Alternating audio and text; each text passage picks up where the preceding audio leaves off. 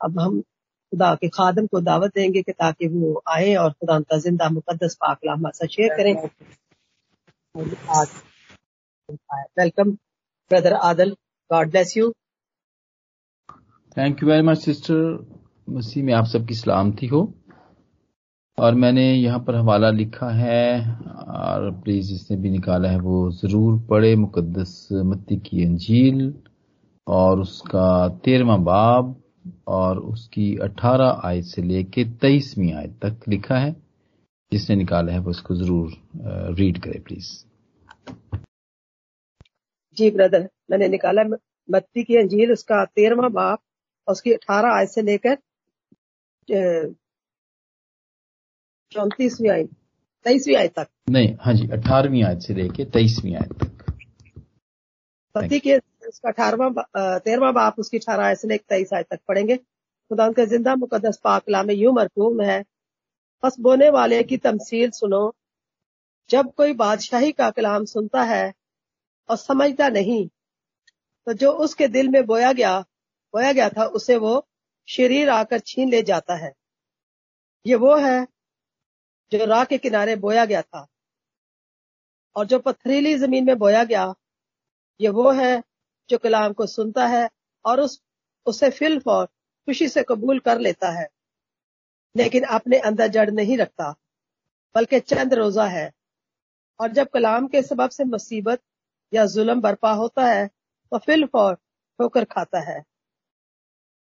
और जो झाड़ियों में बोया गया, ये वो है जो कलाम को सुनता है और दुनिया की फ़िक्र और दौलत का फरेब उस कलाम को दबा देता है और वो बेफल रह जाता है। और जो अच्छी ज़मीन में बोया गया, ये वो है जो कलाम को सुनता और समझता है और फल भी लाता है। कोई सौ गुना फलता है, कोई साठ गुना, कोई तीस गुना। खुदा उनके ज़िंदा मुकदस पाकलाम के पढ़े और सुने जाने पर खुदा उनकी बरकत आमीन। आमीन आमीन। खुदा का शुक्र हो उसकी हम तो उसकी तारीफ़ हो कि एक दफ़ा फिर उसने हमें मौका दिया कि हम उसके हजूर में आ सकें और हम सब मिलके सीख सकें। और हमने इससे पहले जो लास्ट वीक में सीखा था, वो हमने चूँकि वो शुक्रगुजारी का हफ़्ता था चर्च कैलेंडर के मुताबिक वो हार्वेस्ट टाइम था और थैंक्स गिविंग का वक्त था वो चर्च कैलेंडर के मुताबिक। और उसमें हमने देखा, उसमें हमने फ़सल के बारे में देखा। क्योंकि ये हार्वेस्ट है, अगर तो फिर वो फ़सल के मुताबिक ही हम, उसके मुताबिक ही हम बात सीख रहे थे मिलके। और ये फ़सल काटने की ईद थी जिसके बारे में हमने देखा। और हमने ये भी देखा कि अमेरिका के अंदर इसके टाइमिंग डिफरेंट है। थैंक्स गिविंग का गालबन नवंबर को होता है वहाँ पे। लेकिन पाकिस्तान और इंडिया में जो फ़सल की कटाई, यानी कि गंदम की कटाई, जिसको बैसाखी विसाखी भी है वो, और वो उसका टाइम इस तरह ही मई मई में शुरू, मई और जून के दरमियानी होता है। और वेस्ट में, यूके में हमने देखा कि ये आया, इस महीने में आया बिल्कुल अक्टूबर के शुरू में और सितंबर के लास्ट में ये आया। और हमने इससे ये भी मिलकर सीखा कि ये जिस तरह दुनिया का, दुनिया के मौसम है, सीज़न है, जैसे में हम देखते हैं स्प्रिंग, समर, ऑटम, विंटर देखते हैं सर्दी, गर्मी, बहार और खजा देखते हैं। इसी तरह चर्च का भी एक कैलेंडर है। उसका भी सीज़न है। और उस सीज़न के मुताबिक फिर हम सीखते हैं। और हमने ये भी मिलकर सीखा था। और ये इसलिए रखा गया है ताकि हम एक ही, सिर्फ़ एक ही बात को ना उसके ऊपर ज़ोर देते रहें, बल्कि हम इसको खुदा की सारी जितनी भी काम है, जितनी भी नेमतें हैं, जितनी भी तखलीक उसने की हुई है हम उसके मुताबिक हम आ, सीखें और कोई ऐसी बात ना हो कोई ऐसी बात रह ना जाए कि जिसको हम नजरअंदाज कर दें। तो ये चर्च का चर्च के सीज़न के मुताबिक हमने इसको इस तरह इसके साथ रिलेट किया था। और हमने जो लास्ट टाइम सीखा था वो फ़सल की कटाई के बारे में सीखा था। और आज जो हम सीखेंगे वो बीज बोने वाले के के बारे में सीखेंगे, उसकी रिस्पॉन्सिबिलिटी खास तौर पर हम देखेंगे कि उसकी रिस्पॉन्सिबिलिटी क्या है। वो रिस्पॉन्सिबिलिटी ऑफ़ द सोवर जो बीज बोने वाला है, उसकी क्या रिस्पॉन्सिबिलिटी हो सकती है। और यहाँ पे हमें बड़ी एक अच्छी, यहाँ पे एक मिसाल मिलती है, तमसील खुदा जिस मसीह ने दी, और ये थर्टीन चैप्टर थर्टींथ के अंदर हम देखते हैं गालबन ग्यारह अलेवेंथ पैराबल्स जहाँ पर दी गई हैं खुदा जिस मसीह ने। यहाँ पर हम सबको सिखाया है और ज़्यादातर ये आप देखेंगे और ये हमेशा ही ऐसा होता था कि खुदा जिस मसीह जब वो इस ज़मीन के ऊपर थे, साढ़े तीन साल की उनकी जो मिनिस्ट्री थी टीचिंग थी, वो करते थे तो जो उनके आसपास की जितनी भी चीज़ें थी ना, आम चीज़ें, जो कुछ जिससे कोई भी समझ सकता है आसानी के साथ तो वो उसकी मिसालें देकर समझाया करते थे। और बिल्कुल ये तो वक्त ऐसा ही था कि वहाँ पे फ़सलों का था वो और ज़मीन में काश्तकारी होती थी। इंडस्ट्रियल तो नहीं, तब तो नहीं हुआ था, दुनिया तो नहीं हुई थी, इंडस्ट्रीज़ तो नहीं आई थी तब, लेकिन यही था जो खाने पीने की जितनी भी चीज़ें थी वो इसी तरह लोग अपनी जमीनों में काश्तकारी करते थे। और फिर जो फ़सल हासिल होती थी, उससे वो खाते पीते थे। तो इस चैप्टर के अंदर हम ये देखते हैं कि खुदामंद जसू ने यहाँ पर बहुत दफ़ा यही बताया है, बीज बोने वाले की तमसील बताई है। हम देखते हैं, कड़वे दानों की तमसील बताई है इस चैप्टर के अंदर। राई के दाने की तमसील है, फिर खमीर की तमसील यहाँ पे बताई है। और इस तरह हम आगे जाके भी देखते हैं, कुछ और भी हैं जो कि पोशीदा खजाने की तमसील है, मोती की और जाल की तमसील। ये हम सब इस चैप्टर के अंदर देखते हैं। लेकिन मकसद एक ही था कि हम कोई भी ऐसी बात वो रह ना जाए, जिससे शागिर्द ना सीख सके या जो खुदाम यसुमसी के आसपास लोग हुआ करते थे, वो ना सीख सके। और बड़ी आम चीज़ों की मिसाल देते हुए खुदामंद ने ये बातें सिखाई। और हम भी इसी तरह जिस तरह के चर्च के चर्च ने भी एक कैलेंडर बनाया है और हम देखते हैं कि वो सीज़न वाइज चीज़ें आती हैं जैसा कि हम देखते हैं कि विंटर के अंदर अब क्रिसमस आता है और वो उसके जो जितने भी दिन हैं हम क्रिसमस के बाद के जो दिन हैं जिसमें ईद जहूर भी आती है एपिफनी भी आती है उसके बाद हम देखते हैं कि एश वेनसडे तक ये दिन चलते हैं। और फिर उसके बाद स्प्रिंग आ जाती है, बाहर की आमद आमद आ जाती है, और उसमें हम फिर देखते हैं कि एश वेनसडे आता है, फिर लेंट का सीज़न उसके अंदर आता है, फिर उसके बाद palm Sunday good Friday Easter Sunday आता है, और फिर ईस्टर का सीज़न चलता है, और ईस्टर का सीज़न स्प्रिंग और समर के दरमियान ही वो चलता रहता है, और समर के बीच में ही फिर हम देखते हैं असेंशन आता है, फिर पैंतीकोस्त आ जाता है, और पैंतीकोस्त जो है वो इसी तरह शुक्रगुजारी, या हार्वेस्ट सीज़न तक चलता है और उसके बाद फिर दोबारा से एडवेंट आ जाता है, यानी कि खुदामंद यसु की ज़मीन के ऊपर आमद के दिन आ जाते हैं, जिसको एडवेंट भी कहते हैं। तो ये सीज़न इस तरह है, इसको और भी बहुत सारे चर्चेज ने अपने कैलेंडर के हिसाब से इसमें कुछ और भी चीज़ें शामिल की हुई हैं, कुछ और भी दिन शामिल किए हुए हैं, लेकिन उन सब का मकसद सिर्फ़ यही है कि ज़्यादा से ज़्यादा खुदावंद के के कलाम में से या खुदावंद के बारे में सीखा जाए, जो कि मौसमों को बनाता है, जो कि सीज़न का मालिक है, जिसने ये सारी चीज़ें बनाई हुई हैं। और जितने भी लोग अटेंड करते हैं, सुनने वाले हैं, सीखने वाले हैं, वो भी बोर नहीं होते हैं। अब मुझे इससे एक बात याद आई कि मेरा एक दोस्त है, जो मेरे साथ यहाँ पे हॉस्पिटल में काम करता है, वो एक ऐसे मुल्क में रहता है ट्रेनिडाड में रहता है वो। जो कि अमेरिका साउथ अमेरिका से बिल्कुल पहले एक जजीरा है छोटा सा उसके अंदर है। और वो इक्वेटर एक एक दुनिया एक लाइन है जो कि दुनिया को को, को तकसीम करती है। नॉर्थ और साउथ को तकसीम करती है जो उस लाइन से ऊपर ऊपर के जितने जितने भी मुल्क जितने ऊपर होते जाएँगे वो उसमें ज़्यादा ठंड होगी वो ज़्यादा ठंडे होंगे और उसमें ज़्यादा सर्दी होगी। लेकिन उससे जो नीचे वाले होंगे, उसमें वो बिल्कुल ऐसे ही होंगे, वो गर्म, गर्मी वहाँ पे बहुत होगी, गर्म ममालिक होंगे। तो इसलिए हम देखते हैं कि हाँ और वो जो उसका मुल्क है, उसने मुझे बताई, जब ये बात बताई, वो ऐसे एक इलाके में रहता है तो मुझे बड़ी इस बात की हैरानी हुई।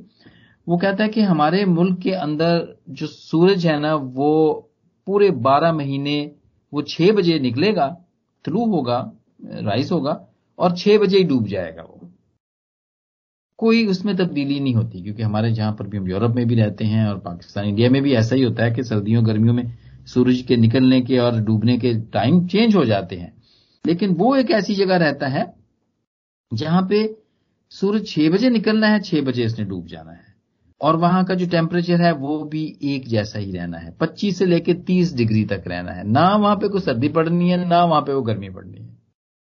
And they get so bored वो कहता है इट्स सो बोर्ड देयर क्योंकि कुछ होता ही वहाँ पे है ही नहीं वहाँ पे कुछ सर्दी ही नहीं पड़ती है वहाँ पे और गर्मी भी नहीं पड़ती है वहाँ पे।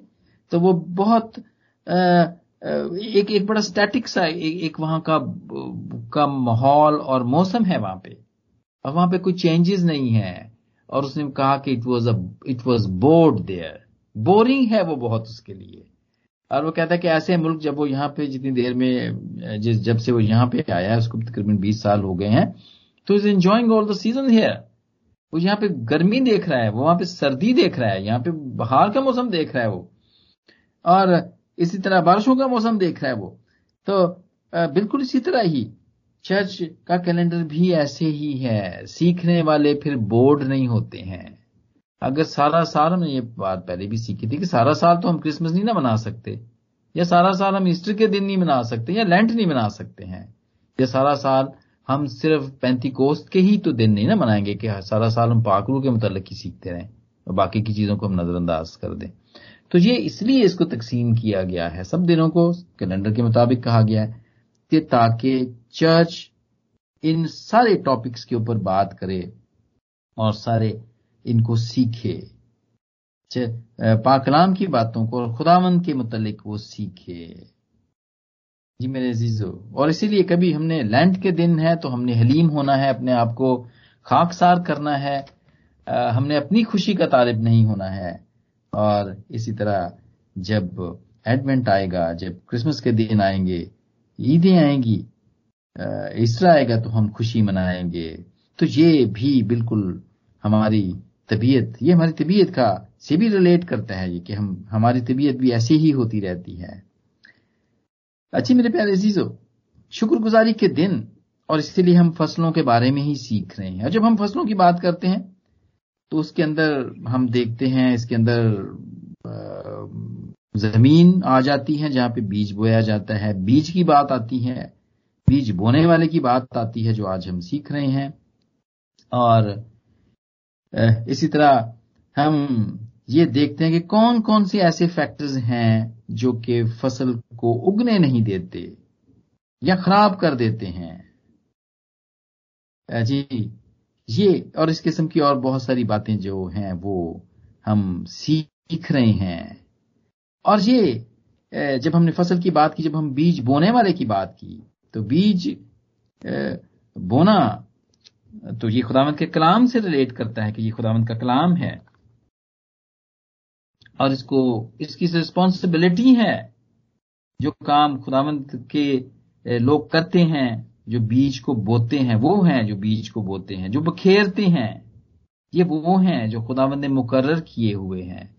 वो जब यहाँ पर थे उन्होंने साढ़े तीन साल हमें ये मिसाल दी उस, उन्होंने लोगों को आ, को कुछ ये सिखाया अपने शागिर्दों को ये बताया कि किस तरह बीज को बोना है किस तरह कलाम को सुनाना है और उसको स्प्रेड करना है, फैलाना है उसको, किस तरह फैलाना है, और कब क्या कहना है। और इसी हवाले के अंदर हम देखते हैं कि वहाँ पे जब जब तमसीलों में वो बात करते थे तो फिर शागिर्द भी थोड़े से परेशान हो जाते थे। मत्ती के तेरहवें बाप की हम दसवीं आयत में देखते हैं कि शागिर्दों ने पास आकर उनसे कहा कि तू उनसे तमसीलों में क्यों बात करता है? खुदावंत को पता था कहाँ पे बीज फेंकना है। कहाँ पे बीज नहीं फेंकना है। और वो कहते हैं, उसने जवाब में उनसे कहा, इसलिए कि तुमको आसमान की बादशाही के भेदों की समझ दी गई है, मगर उनको नहीं दी गई। क्योंकि जिसके पास है, उसे दिया जाएगा, और उसके पास ज़्यादा हो जाएगा, और जिसके पास नहीं है, उससे वो भी ले लिया जाएगा जो उसके पास है। ये रीजन था, कहाँ पे बीज फेंकना है और कहाँ पे नहीं फेंकना है। और ये आज का जो हमने हवाला देखा मत्ती के तेरहवें बाप की अठारहवीं से लेके तेईसवीं आय तक उसमें हमें यही पता चलता है। वहाँ पे हमें ए, वो हमें बताता है ये रिस्पॉन्सिबिलिटी बताता है। सोवर की रिस्पॉन्सिबिलिटी ऑफ़ द सोवर जो बीज को बोने वाला है बिखेरने वाला है ये उसके बारे में बताता है। ये आज क्या जो जो छोटी सी शेयरिंग है ये उनके लिए है जो कि बीज को बिखेरने वाले हैं मेरे जीजो ये उनकी जॉब है, रिस्पॉन्सिबिलिटी है उनकी। अब फिर मैं दोबारा से, मैंने पहले भी अपने नाना की मिसाल दी, जो कि एक जिम्मेदार थे, जमीनें थी उनकी, और वो साथ साथ में वो पादी साहब भी थे, चर्च ऑफ़ पाकिस्तान के वो सीनियर थे वो पादी साहब थे वो। और ये बड़ी अच्छी, दोनों उनके अंदर ये बड़ी अच्छी प्रॉपर्टीज़ ये पाई जाती थी, उनके अंदर ये वाली चीज़ें पाई जाती थी। कि वो बिल्कुल जो काम वो जमीनों के ऊपर करते थे, वो ही काम वो खुदा की खेती में भी वही काम करते थे। बीज को बोना, फिर देखना, फिर लुक आफ्टर करना। मेरे ज़ीरो, ये सारी रिस्पॉन्सिबिलिटी उनकी तबीयत में थी, रची बसी हुई थी ये, क्योंकि ये उनका प्रोफेशनल काम भी यही था, और उनका, उनकी जो होम या उनका होम जॉब वो भी यही था। और जो ये काम करते हैं या जो करना चाहते हैं, उनकी रिस्पॉन्सिबिलिटी फिर ये है, होती है कि वो इसको सीखें। प्रॉपर स्टडी करें। जो खेती करने वाले काम है, खेती बाड़ी करते हैं, वो उनको सीखना पड़ता है। ऐसा नहीं है कि मैं तो इतने साल से मैं तो खेतों में मैंने काम नहीं किया तो मैं जाके एकदम से शुरू कर दूँगा तो मैं तो नहीं कर सकूँगा, मैं तो फेल हो जाऊँगा।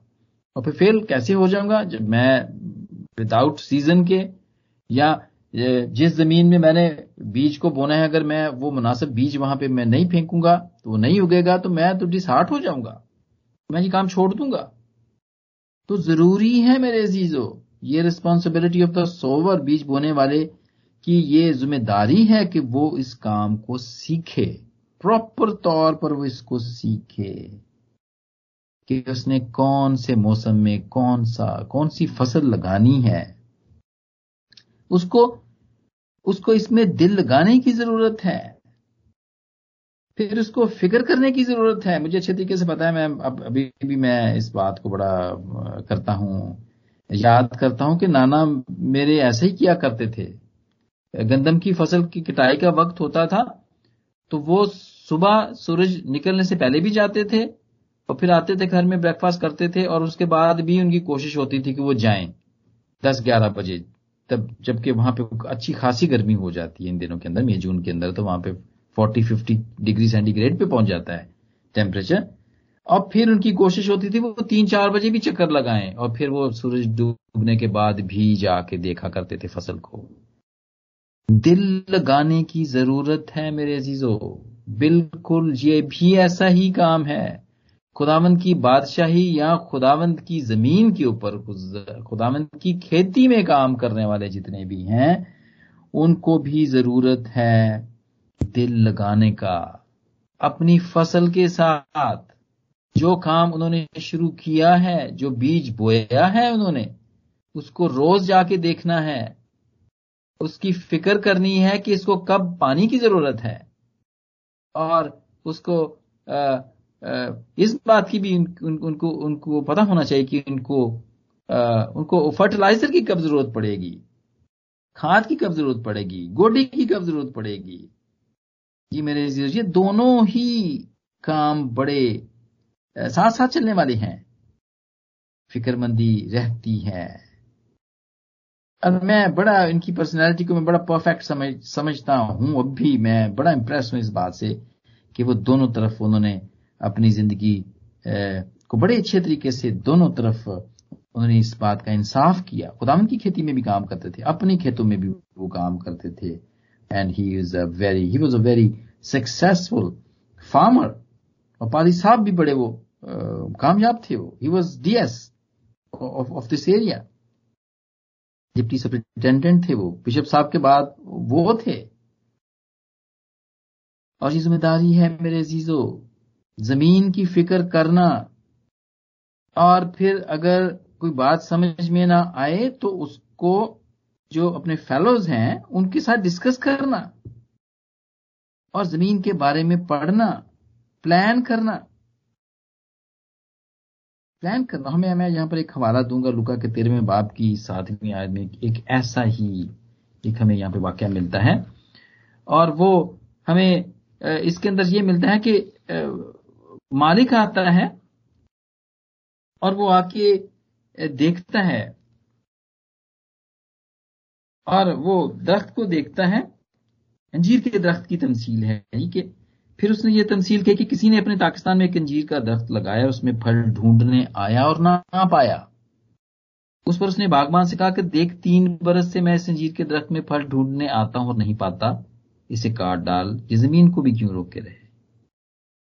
और क्या कहता है आगे से? जो फ़सल की लुक आफ्टर करने वाला, क्या कहता है? उसने जवाब में से कहा, क्या खुदावंद, इस साल तू और भी इसे रहने दे ताकि मैं इसे गिर थाला खोदूं और खाद डालूं। अगर आगे को फला तो खैर, नहीं तो इसके बाद काट डालूं।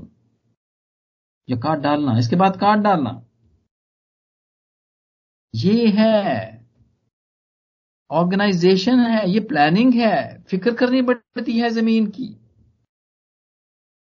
और जो ये काम करते हैं, वो कभी भी इस बात से हारते नहीं, वो फ़ौरन से फैसला नहीं कर देते हैं।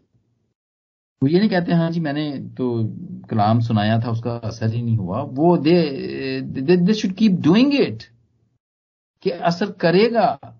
मैं इसको सुनाऊँगा, मैं मुख्तलिफ़ तरीकों से सुनाऊँगा, मैं कोई इंटरेस्ट की बात ढूंढूँगा इसमें से। हो सकता है मेरा ये लिसनर जो है, जिसको मैं सुना रहा हूँ, उसकी ये इंटरेस्ट ही ना हो, फ़सलों वाली उसकी इंटरेस्ट ही ना हो। हो सकता है उसकी इंटरेस्ट कंप्यूटर्स वाली हो। मैं उसको आईटी के इसमें समझा दूँगा मैं इसको। नेटवर्क नेटवर्किंग कैसे होती है? कनेक्शन कैसे बहाल होते हैं? और इस किस्म की बात। तो वो, जैसे ये यहाँ पे फार्मर हम देखते हैं जिसकी बेद, फल, दरख्त की तमसील कि बागबान, उसको कहता है कि नहीं उसको अभी और भी रहने दे, एक साल और भी रहने दे, ताकि मैं इसके गिर थाला खोदूं और खाद डालूं। मैं दोबारा और मैं मेहनत करूँगा, मैं ऐसे नहीं जाने दूँगा इसे। फ़िक्र करता है मेरे जीजो और ये ही रिस्पॉन्सिबिलिटी है एक बीज बोने वाले की, मेरे जीजो कि वो बड़ा ज़िम्मेदारी के साथ ये काम करता है। और यहाँ पे हम सीखते हैं कि कि ये बीज किस तरह और कैसे, कब और कहाँ बोया जाए, ये जो आज का हवाला पड़ा गया मत्ती के तेरहवें बाप की अठारहवीं आयत में, ये हमें ये बताता है कि कहाँ पे और कब और कैसे बीज को बोया जाए। और जहाँ पे हमें चार किस्म की जमीनें भी मिलती हैं, आज उसके बारे में भी हम मुख्तसर तौर पर सीखेंगे। लेकिन ज़रूरी है कि जो बोने वाला है, वो ज़मीन को भी समझे, वो वो मौसम को भी समझे, वो बीज को भी समझे। कौन सा बीज, कौन सी ज़मीन में और कौन सी जगह पे उसने फेंकना है, ताकि वो उगे और वो फिर बड़ा हो और फिर वो फल लाए। ये उसकी रिस्पॉन्सिबिलिटी है। यहाँ पे हमें चार किस्म की जो ज़मीन मिलती है, ये वो लोग हैं। ये खुदावंत की खेती के अंदर वो लोग हैं, मेरे अजीजों। ये जमीनें हमें ये शो करती हैं। और हम जो पहले तीन किस्म के लोग हैं, वो जो जो जो कि जो कि फल नहीं लाते हैं, हम हम उनके बारे में देखते हैं, जो राह के किनारे पर हैं। जो पथरीली ज़मीन में है, ये वो हैं जो कलाम को सुनते से फिलफौर खुशी से कबूल कर लेते हैं, लेकिन अपने अंदर जड़ ना रखने, रखते बल्कि चंद रोजा है, और जब कलाम के सबब से मुसीबत या जुल्म या बर्पा होता है तो फिलफौर ठोकर खाते हैं। फिर झाड़ियों में बोए जाने वाले, ये वो हैं मेरे अजीजों। तीन किस्म की जो लोग हैं जो कि कलाम को कलाम का बीज जब उनके में, में बोया जाता है तो उनके आगे उनके अंदर वो वो जड़ नहीं पकड़ता। वो बड़ा नहीं होता पौधा नहीं बनता वो फिर फल नहीं लाते। जी मेरे चीज़ों आज मुख्तर तौर पे इनके बारे में थोड़ा थोड़ा देखेंगे। पहला जो कि राह के किनारे हैं ये वो लोग हैं जो दे आर वेरी बिज़ी थोड़ा उनके उनको वक्त नहीं मिलता है। उनकी उनकी ज़िंदगी ही ऐसी है, एक तो चलो जॉब भी अगर कोई करता है तो ठीक है, मैं समझता हूँ कि वो भी बिजीनेस होती है, काम वो भी होता है, लेकिन उसके बाद भी उनको वक्त नहीं मिलता है। सोशल नेटवर्किंग बहुत है। उन्होंने सब कुछ ही देखना है। फेसबुक भी रोज ही देखना है सबको जवाब भी देने हैं। व्हाट्सएप भी उन्होंने इसी तरह ही देखना है। यूट्यूब पे भी नई नई से नई कोई ना कोई किसी ना किसी को वो फॉलो कर रहे होते हैं। और जब उनको कलाया, कलाम सुनाया जाता है मेरे जीजो तो क्या होता है? जो दूसरी मसरूफियत है उनकी, उसकी वजह से वो कलाम बिल्कुल भी जड़ नहीं पकड़ता। वो वो चुग, वो जैसे परिंदा यहाँ पे कहा गया ना, वो परिंदे उसको चुग लेते हैं। वो ऐसा ही होता है उनके लिए। वो राह के किनारे के लोग होते हैं। दे वर नॉट सीरियस और खुदामंद तो पहले ही मैंने यहाँ पर मिसाल मैं दे, मैं आपको दे चुका हूँ एक कि खुदामंद उनके बारे में कहते हैं कि उसने जवाब में उनसे कहा कि मैं, कि तुमको आसमान की बादशाही की भेदों की समझ दी गई, मगर उनको नहीं दी गई। क्योंकि जिसके पास है, उसे दिया जाएगा और उसके पास ज़्यादा हो जाएगा। बहुत सारी तफसीरें हैं इस शायद की। लेकिन मैं यहाँ पर यही मिसाल दूँगा कि जिसके पास खुदा को देने को वक्त नहीं है तो फिर खुदा को भी भी उसके उसके पास देने को कुछ भी नहीं है। ज़रूरी है कि वो इस बात को समझे वो वक्त दे। अपना वक्त जिस तरह भी वो ऑर्गेनाइज करता है उसमें वो थोड़ा सा हिस्सा खुदावन के लिए भी निकाले। वरना वो राह के किनारे की ज़मीन होगा मेरे जीजो जहाँ पे कुछ भी फेंका जाए तो उस पर कुछ असर नहीं होता है। और ये आ, मैंने तो बहुत सारे लोग देखे हैं देखता भी हूँ और बड़े अरसे से कलाम सुनते हैं। सुन रहे हैं। कुछ असर होता ही नहीं है उनके ऊपर। कुछ भी नहीं होता है उनके ऊपर। तो ये वो लोग हैं, पथरीली ज़मीन के दिल वाले लोग हैं। राह के किनारे वाले लोग हैं जी मेरे अजीजो। जहाँ पे परिंदे चुन लेते हैं, उस बीज को चुन लेते हैं। और फिर उसके बाद पथरीली ज़मीन वाले भी लोग हैं। कलाम सुनते हैं। जब वहाँ पे बीज फेंका जाता है तो कलाम सुनते हैं। कमेंट करेंगे, बहुत अच्छा बड़ा ब्लेसड कलाम, सी पादरी साहब, पास्टर जी, बहुत चंगा लग गया। बड़ी तारीफ़ करेंगे। लेकिन क्या होगा, क्योंकि क्योंकि पथरीली ज़मीन है जड़ नहीं रखते हैं और वो फूल जाते हैं। खुशी से यहाँ पे लिखा हुआ है, बीसवीं आयत में, मत्ती के तेरहवें बाप की बीसवीं आयत में, जो पथरीली ज़मीन में बोया गया जी, वो है जो कलाम को सुनता है, उसे फिल फौर खुशी से कबूल कर लेता है। लेकिन अपने अंदर जड़ नहीं रखता, बल्कि चंद रोजा है। और जब कलाम के सबब से मुसीबत या जुल्म बर्पा होता है तो फिल फौर ठोकर खाता है। प्रैक्टिस नहीं किया होता उसने। दिल में जगह नहीं दी होती इसने। और वो जल्द भूल जाता है। और उसके बाद हम देखते हैं, तीसरी किस्म की ज़मीन जहाँ पे बीज बोने वाला जब बीज फेंकता है तो जब बीज वहाँ पर जाता है तो ये थॉन ब्रेस सॉइल है ये। झाड़ियों वाली ज़मीन है। वहाँ पे बीज गिर, गिरता है वो वहाँ पे उग भी जाता है फिर थोड़ा सा बड़ा भी हो जाता है लेकिन फिर बड़ा हो नहीं पाता बहुत ज़्यादा बहुत ज़्यादा बड़ा नहीं हो पाता। और इसको मैं इससे ऐसे रिलेट रिलेट करूँगा इसको मैं ये झाड़ियाँ हमारी तबीयत के अंदर बहुत सारी झाड़ियाँ कभी कभी पाई जाती हैं मेरे जी तो ये हमारी अपनी आदतें हैं हमारा अपना एटीट्यूड है। हमने वो जो कलाम को, जो संडे को सुना है, बस वही उसी पे इतफा है हमारा। उससे ज़्यादा नहीं करना हमने। और कभी वो भी कोई इतनी रगबत से नहीं टाइम हो गया तो चले गए तो चले गए, नहीं गए तो फिर फिर दूसरे हफ़्ते देखेंगे, कोई बात नहीं जी। फला काम पड़ गया मुझे। मैं तो वहाँ जा रहा हूँ तो मैं तो चर्च नहीं जा सकता, मैं तो कलाम नहीं सुन सकता। मैं नेक्स्ट संडे आने की कोशिश करूँगा। जी मेरे जीजो ये वो हैं, वो झाड़ियाँ, ये हमारी आदात हैं। और इसमें से बहुत सारी आदतें तो ऐसी हैं जो कि नशाबाजी की हैं। जो अच्छा लगता है, चार लोग बैठे हैं, माहौल में मैं गया हूँ, मुझे अच्छा लगेगा वहाँ बैठे हुए। लेकिन जो मेरी अंदर आदत है, जो मुझे होश नहीं आने देगी, वो मुझे, जो मैं सुनूँगा, जो मुझे अच्छा लगेगा, वो बढ़ने नहीं देगा। वो समझने नहीं देगा मुझे वो। वो बरकत नहीं मिलेगी मुझे इससे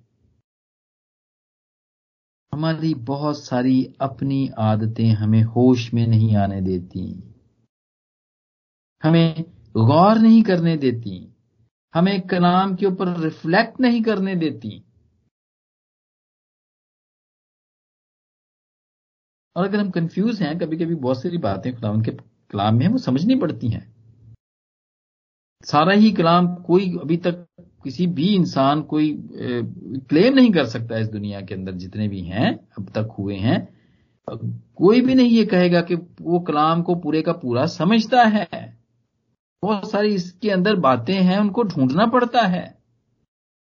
समझना पड़ता है। और सारी ही बातें, सारी ही बातें नहीं हैं जो समझ में भी नहीं आ जाती हैं। और रसूल खुद कहता है। वो जब तीसरे आसमान पे गया तो वो कहता है, बहुत सारी ऐसी बातें जो कि बयान करने की भी नहीं है।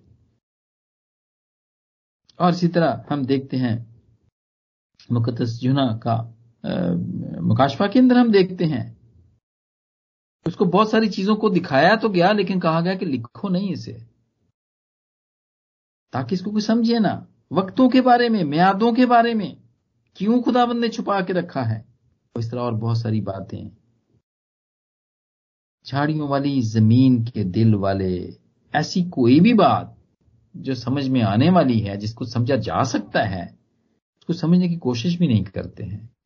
किसी से पूछते नहीं है, किसी की रिफाकत में नहीं बैठते वो। तबीयत ऐसी है। वो जो पौधा जो बड़ा हुआ है उनके दिल के अंदर, वो उसको बढ़ने नहीं देते हैं। उसको आगे और कि वो बड़ा हो और वो फल लाए। ऐसा नहीं होने देते हैं मेरे जीजो और ये अपनी आदात हैं। हम सब पे कभी ना कभी ज़िंदगी में ये रहती हैं। और फिर चौथी, ये अच्छी ज़मीन वाले हैं मेरे लोगों। मेरे जीजो ये अच्छी ज़मीन वाले लोग हैं, जो कि कलाम सुनते हैं, उस पर गौर करते हैं, सवाल पूछते हैं,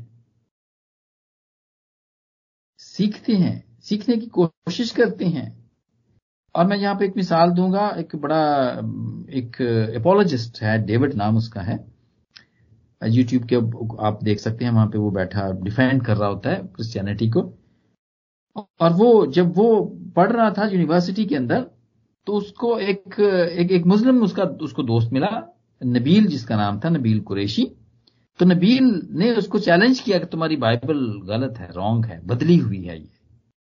इस बिन चेंज इसमें तो कुछ भी नहीं है। जो तुम पढ़ते हो वो तो पता नहीं इतने सारे तो वर्जन आ, आ जाते हैं। हर दूसरे साल में कोई ना कोई न्यू एडिशन आ जाता है। और ये चेंज्ड है। ये बिल्कुल वो नहीं है जो ऊपर से उतरी थी या जो खुदावंद ने वाकई दी थी क्योंकि ईमान तो वो भी रखते हैं। तो डेविड ने कहा हाँ ठीक है मुझे नहीं पता इस बात का लेकिन ऐसा करते हैं। ऐसा करते हैं इसको इन्वेस्टिगेट करते हैं। तुम मेरे साथ मिलकर इन्वेस्टिगेट करो। और फिर इन दोनों ने मिलकर इन्वेस्टिगेट किया। ये ऑक्सफोर्ड में थे यहाँ पर थे यूके के अंदर।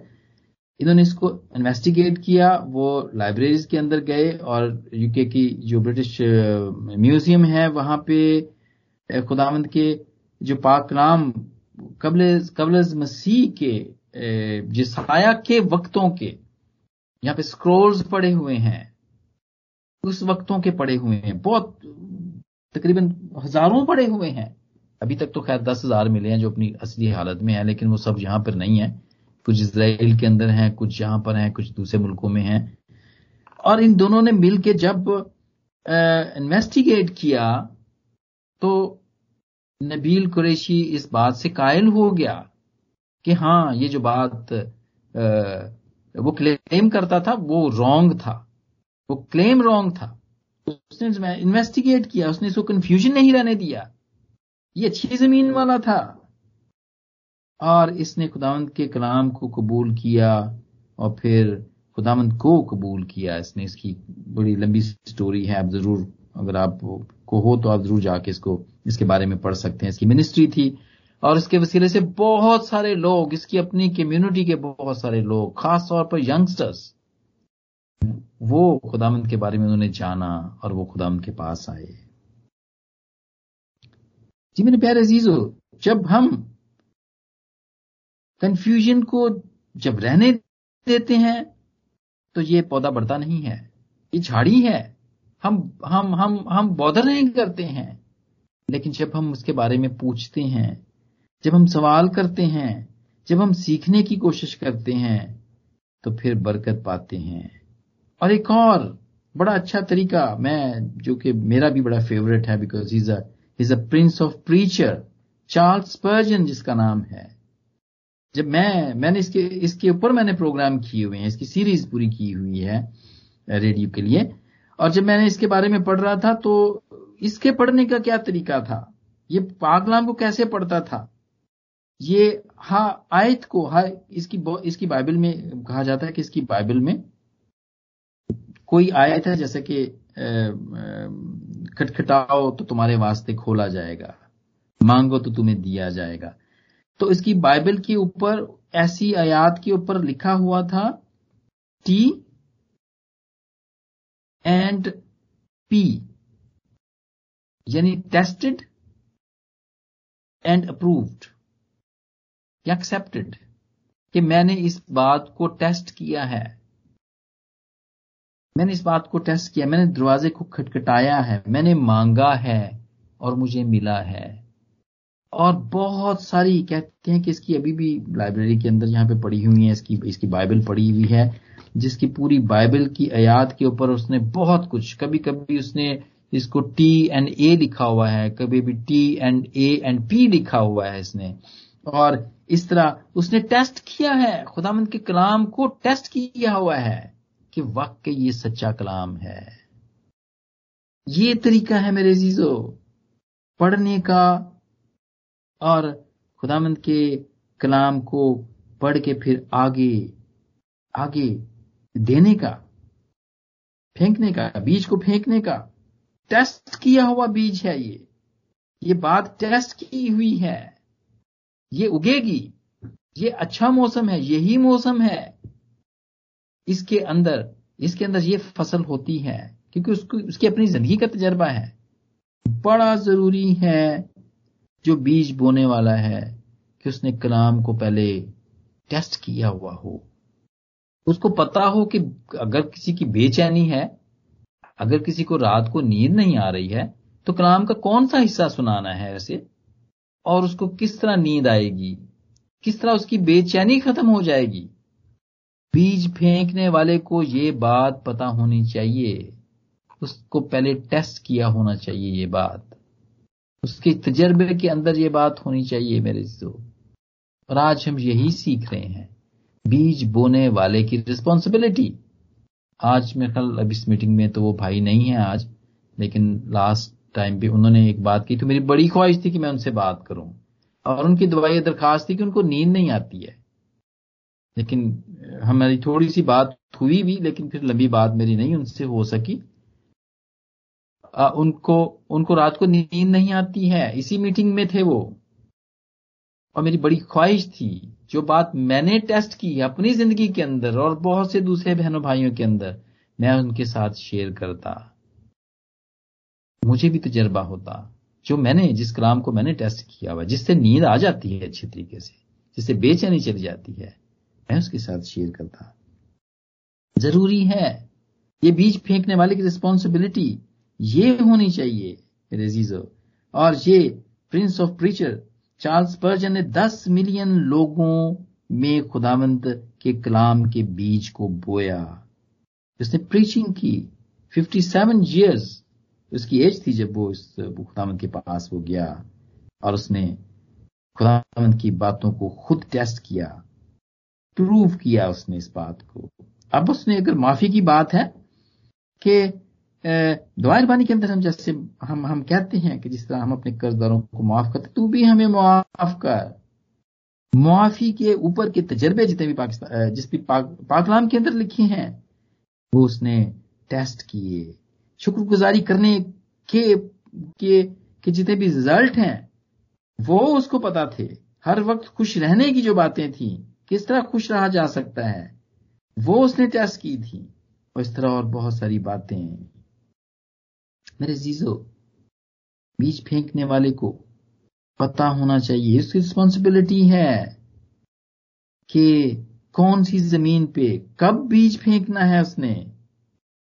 और जैसा कि बागबान ने कहा था, लुका के तेरे में बाब में, उसने कहा था कि मैं इसको, मैं थाला खोदूँगा और पानी, मैं इसको दूँगा। थाला थाला उसके होता है इर्द गिर्द एक एक दायरा बना दिया जाता है ताकि जब उसमें पानी डाला जाए तो पानी फिर वहाँ पे थोड़ी देर रुके क्योंकि बहुत सारे पौधे या बहुत सारे दरख्त ऐसे होते हैं वो वो, वो इस किस्म की ज़मीन के ऊपर होते हैं कि वहाँ पे पानी ठहरता नहीं वो फ़ौरन से नीचे आ जाता है और उस दरख्त को ज़्यादा पानी मिल नहीं पाता। तो ये बागमान जो लुका के तेरहवें बाप की सातवीं आयत में वो ये एक यहाँ पे स्ट्रेटेजी हमें बताता है कि वो मेहनत करेगा वो कुछ करेगा पहले। उस दरख्त को बचाना चाहता था क्योंकि मालिक तो कहता है इसको काट डाल। लेकिन वो कहता है कि नहीं मैं इस पर मेहनत करूँगा। मैं इसके ऊपर ये ट्राई करूँगा। मैं थाला खोदूँगा, मैं इस पर खाद डालूँगा। खाद डालना ऐसे ही है? पाकलाम का हिस्सा ऐसा हिस्सा जो हमने टेस्ट किया हुआ हो। हम जब ज़रूरत पड़े, जब जरूरतमंद को सुनाया जाए तो उसकी तबीयत पर असर करे। उसके अंदर ये जड़ पकड़े, उसके अंदर ये बढ़े, और उसके अंदर ये फलदार पौधा बन जाए मेरे जीजो वक्त का इंतज़ार करना पड़ेगा और बहुत दफ़ा बागबान बीज फेंकने वाले की ज़िम्मेदारी है। परिंदों को उड़ाना, ये जो राह के किनारे गिरने वाले जितने भी हैं, वो जो परिंदे आके चुन लेते हैं, ये उसकी ज़िम्मेदारी है। परिंदों का भी ख्याल रखना कि वो उसके फेंके हुए बीज को वो चुग ना लें। ये ज़िम्मेदारी है। वो सुनाने वाले की रफाकत में वो रहे। और वो मुसलसल उसके साथ रहे और उसको सुनाए, उसके मौके के मुताबिक उसको कलाम सुनाए, मेरे जीजो उसको पूछने का मौका दे, उससे सवाल करने का मौका दे, उसको या उससे खुद सवाल करे और जितनी भी उसकी उसकी इज़्ज़त करे रिस्पेक्ट करे, उसका ख्याल रखे मेरे जीजो ख्याल करे। और बहुत दफ़ा मैंने एक और थियोलॉजियन को मैंने सुना डॉक्टर बैटर्स को सुना मैंने, और वो वो ये कहते हैं ये उनका ख्याल है, हो सकता है ये आप सबका या मेरा ख्याल ना ये हो। वो कहते हैं कि अब जो दौर चल रहा है इसमें कोई भी किसी की बदरू को निकाल नहीं सकता। ठीक है? किसी की भी बदरू को निकाल नहीं सकता। कुछ शागिर्दों ने कोशिश की थी, कुछ लोगों ने कोशिश की थी, लेकिन क्या हुआ था? वो एक दफ़ा तो निकल गई थी, लेकिन वो फिर वापस आ गई थी।